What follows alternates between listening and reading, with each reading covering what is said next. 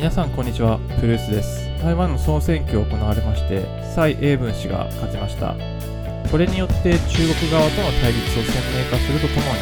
台湾の独立を守りたいという国民の意思が現れた結果となっています。そんな台湾国内から香港の抗議デモ方々に向けて支援物資が提供されたそうです。さらに香港に向けて結束のメッセージを送ったと。いうニュースが伝えられています。参照はサウスチャイナモーニングポストからです。詳細についてお伝えしています。台湾国内にはいくつか香港の反政府運動を支援する団体組織が存在しています。そんな一つ、台湾台北にある教会は最前線のデモ参加者に対して支援物資を送っています。また香港人の方々は白色テロの結びついている台湾国内の団体や組織と連携を図りたいというふうな意図があります。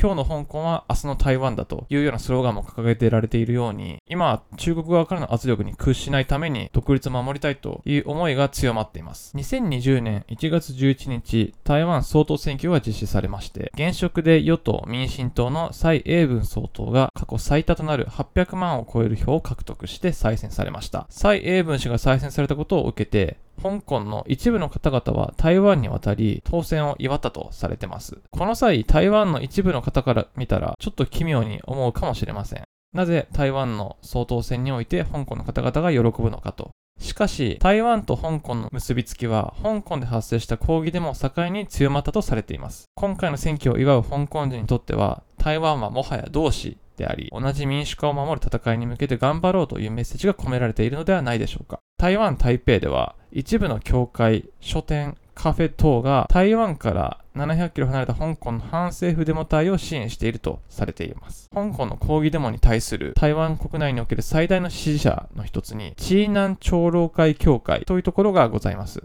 協会には、香港民主派を応援しよう、香港に自由をと書かれた垂れ幕などがレノンウォールに掲げてあります。レノンウォールという話が出たのでちょっとご説明しますと、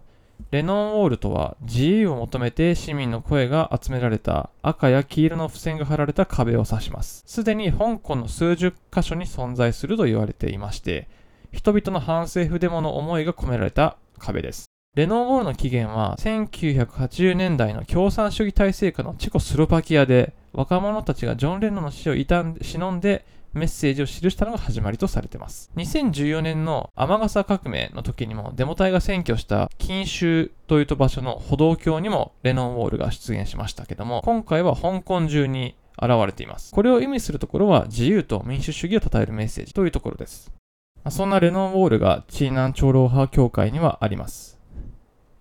そして同教会の信徒の方々からは、たくさんの安全な安全ヘルメットなどの防護具を香港のデモ参加者に送っています。このチーナン長老派協会がこのような支援を始めたきっかけというのは、逃亡犯条例改正案によって引き起こされた社会不安を見かねてデモ隊に対して防護具などを提供し出したということのようです。教会のボランティアであるコ・チャオクスン氏は多くの教会員は支援物資を香港に送ることを望みましたと。ここで提供されている防護服は、合わせて410万香港ドル相当の器具が教会によって集められたそうです。ピーク時には1週間で800個のヘルメットが集まったらしく、その一部は教会本体から香港の抗議デモ隊に送られ、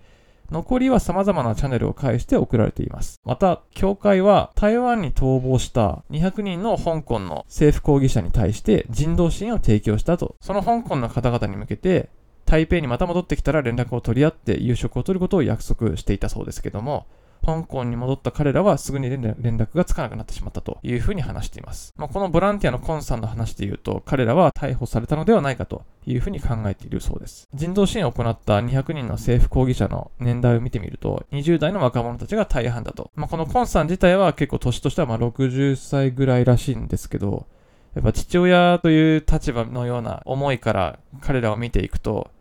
彼らの未来と彼らが信じている理想のために戦っている姿を見るのはとても辛いというふうに語っています。こちら、香港のデモのきっかけとなった香港政府による逃亡犯条例の改正案なんですけど、内容としましては、香港が犯罪人引き渡し協定を締結していない国、地域の要請に基づき、容疑者の引き渡しを可能とする法律です。現在、香港はアメリカなど20カ国と犯罪人引き渡し協定を結んでいますが、中国、マカオ、台湾との間にはまだございません。香港政府トップの林定月下行政長官は、法の抜け穴を塞ぐため必要な措置だと強調しています。こちら改正されることによって中国による容疑者引き渡しを要求され、それに対して応じなければならないということが見えてきます。ですので中国の影響をこれ以上及ぼさないためにも逃亡犯条例の改正案というのは阻止しなければならないという思いがあります。まあ、このようなね、若者たちが今もなお戦い続けている姿を見ていくと、台湾もいつ、いつぞや自分たちにもそのような事態が降りかかってしまうかもしれないという危機感から結束を強くしていきたいと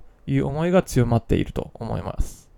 この逃亡犯条例改正案に対する激しい反対として始まったデモは、今や香港の根本として存在している民主的な改革の必要性と、警察からの弾圧、そしてその警察側の説明責任に焦点を当てた、より広範囲にわたる反政府運動に変化しています。先ほどの教会のボランティアの方からの情報だと、中国がいつか台湾を支配し、それを次の香港に変える恐れがあるということに同意しています。台湾の人々は香港の抗議者とより結びついたというふうに感じており、台湾は1949年から87年にかけて国民党が率いている政府によって戒厳令が課され、政治的反体制派が抑圧された白い恐怖というのを体験しています。台湾の歴史的な経緯が今回の香港のような状況になるのではと、さらに警戒感を強めたと語っています。こちら台湾で起こった白い恐怖の時代というふうにお伝えしましたが、白い恐怖、白色テロとは何かと。白色テロは1947年2月28日に台湾の台北市で発生した中国国民党政権による民衆への弾圧、虐殺の引き金となった228事件というのがございます。こちらの事件をきっかけに国民党からの政治的な弾圧が民衆に加えられまして、1987年に戒厳令が解除されるまでの期間、反体制派とみなされた多くの国民たちが投獄、処刑されました。これはかなり台湾の方々にとっては根深い恐怖として語られています。この白い恐怖時代、国民を弾圧した政府からによる迫害、この経験が台湾で起こった、そして今これが香港でまさに起こっているという認識のようです。まあ、今回のその白い恐怖時代に体験したことっていうのは国民党からの国民に対する弾圧ですが、今回は中国政府からによる弾圧ですね。これに屈しないために台湾自体が国民という立場からしっかりと自分たちの独立を守っていくという方向性で進んでいくでしょう。また先ほどの教会の支援に加えて、台北市にはいくつかのお店、香港と台湾をつなげる支援をしているところもあります。台北にあるヒーローカフェというところは、いくつかの地元の NGO によって共同設立されたお店として知られています。入り口には Stand with HK というサインを掲げています。こちらのカフェは哲学、社会運動、正義に対する書籍を販売するカフェとして知られていまして、オーナーは香港の反政府運動に関するセミナーや展示会を開催し、街からゲストを招待しています。同じく台湾にあるポエトリー・イン・ライフという本屋は、香港の抗議者のために資金を集める募金箱を設置しており、デモクラシーの旗やポスター、抗議者への支援メッセージが掲載されているレノンウォールをお店で見ることもできます。このお店は香港の詩人、ルーク・ウンユ氏によって設立されました。ウンユ氏は現在台湾の出版業界で働いています。ウンユ氏は一部の抗議デモ者は私のショップを知っており、お店の支援やチャリティーの動きをサポートする製品を我々から送り、向こうからも支援のお金などを送ってくれるということのようです。また、運輸氏は台湾と香港が互いに支援し、中国からの脅威から自分たちの自由な生活を守りたいと話しています。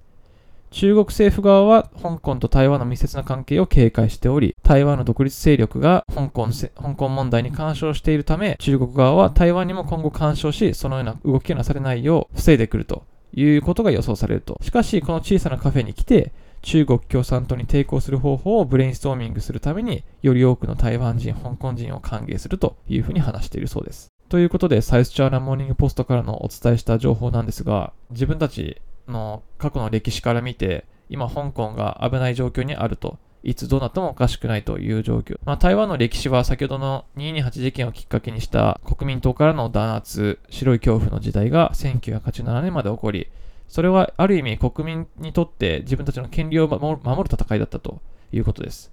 それが解除されて今に至りますが、まあ、それ以降やはりこの香港が今このような状況になっているため、台湾側も中国に対してしっかりと戦いの、戦いをしていかなければいけないという思いが一層強まったことでしょう。またこれによって香港と台湾がより結びつきが強くなったというのは私はいいことだと思います。やはり一国だけでは弱い部分もありますし、同じような状況に立って一緒に結束を強めて自由独立を守っていこうという運動は非常に評価すべきことだと思いますので、まあ、これに対して香港、台湾だけではなくて海外、まあ、日本とか、まあ、ヨーロッパの国々とかにも支援という形で香港の独立台湾の独立というのがしっかり保たれていく必要があるというふうに考えています。香港人が台湾の抗議デモ隊に支援や物資を提供し香港に対して結束のメッセージを送るというお話でした。以上プルスでした。